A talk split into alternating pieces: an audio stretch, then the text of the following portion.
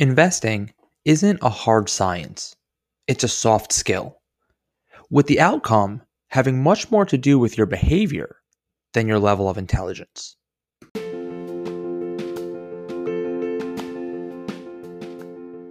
Welcome, everybody, to Understanding the Power of Money what everyone needs to know about money but are too afraid to ask.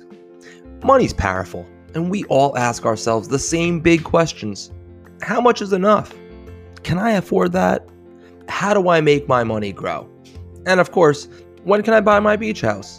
Those are the questions everyone thinks about, and this podcast will help you find the answers. My name is Amit Chopra, and welcome to Understanding the Power of Money. So, Morgan Housel, one of my favorite writers, wrote in his, in his most recent book Investing isn't a hard science, but rather a soft skill.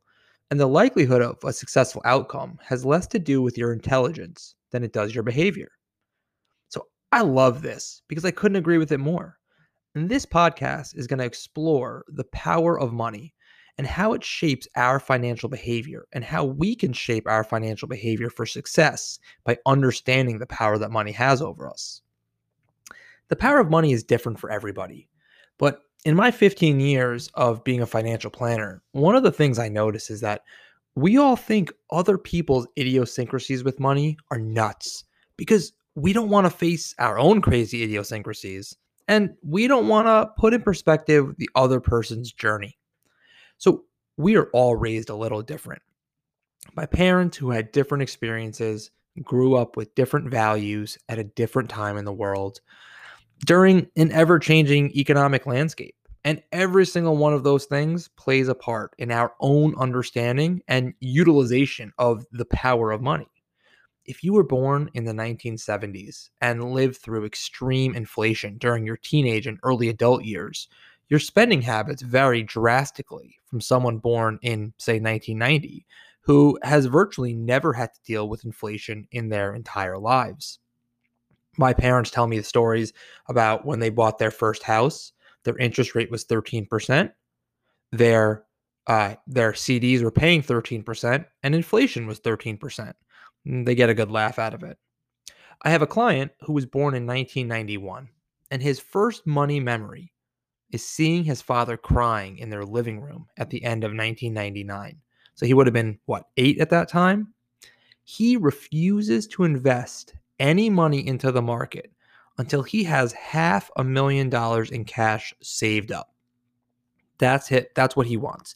He wants to make sure that he has $500,000 in the bank before he ever invests a dime in the market. He refuses to even put towards his 401k, regardless of the countless times I've done the math for him to show him the tax savings. His logic is that he never wants to be in a position that he saw his parents in in 2000 and in 2008. In his mind, cash is king, and six months of expenses is not going to cut it. He wants enough where if everything goes wrong, he can still take care of his family for an extended period of time. Your experiences are going to shape your financial behavior.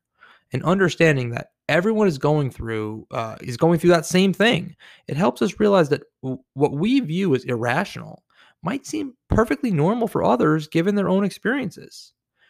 My money journey started a bit differently. So, with both my parents being immigrants from India, I grew up watching them struggle to get on the same page with money, and I can draw a straight line between their behavior and why I chose my career.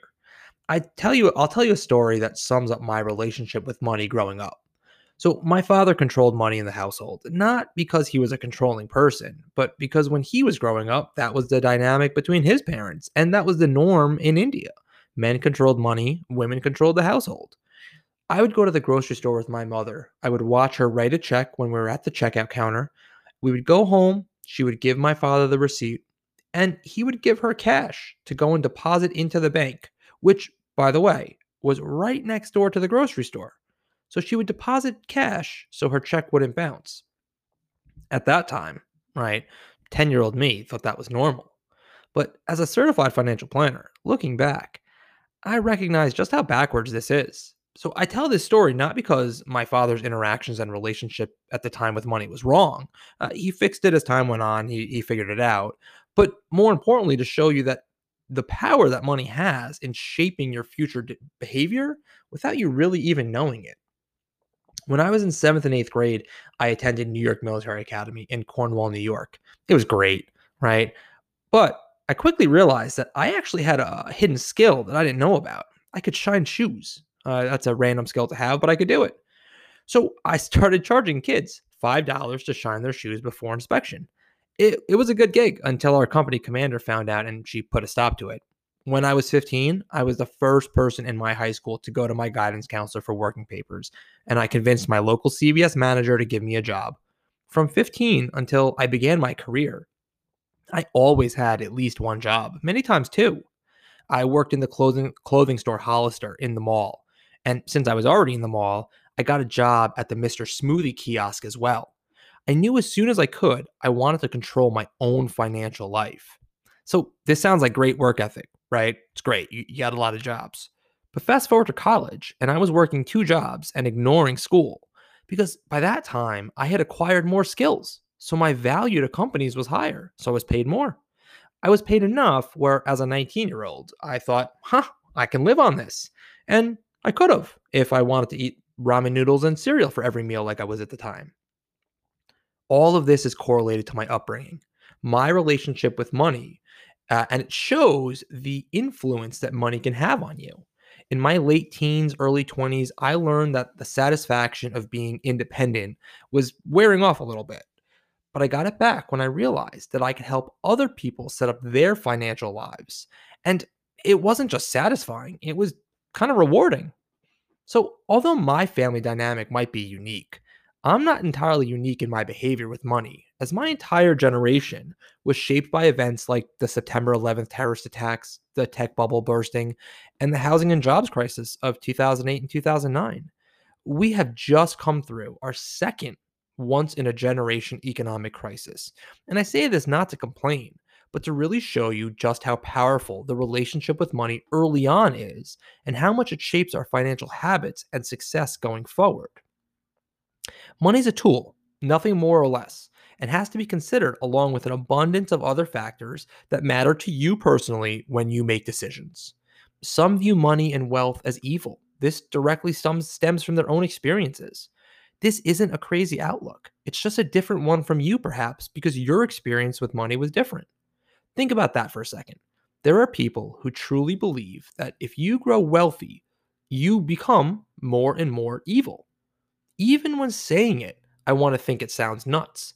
But we've all heard stories of money changing people.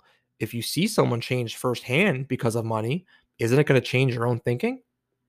So now the question is what if your relationship with money is bad? Can it be changed? Or is the power of money over your behavior so ingrained that there's nothing you can do? These are questions I'm going to leave you with to end today's episode. But the goal of the podcast is to get away from traditional financial podcasts talking about standard deviation and beta.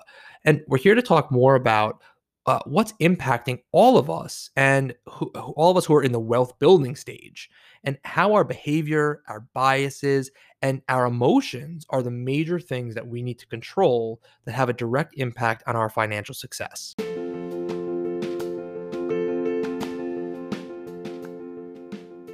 If building wealth is important to you, then you need a plan. And the first step to any good financial plan is a budget.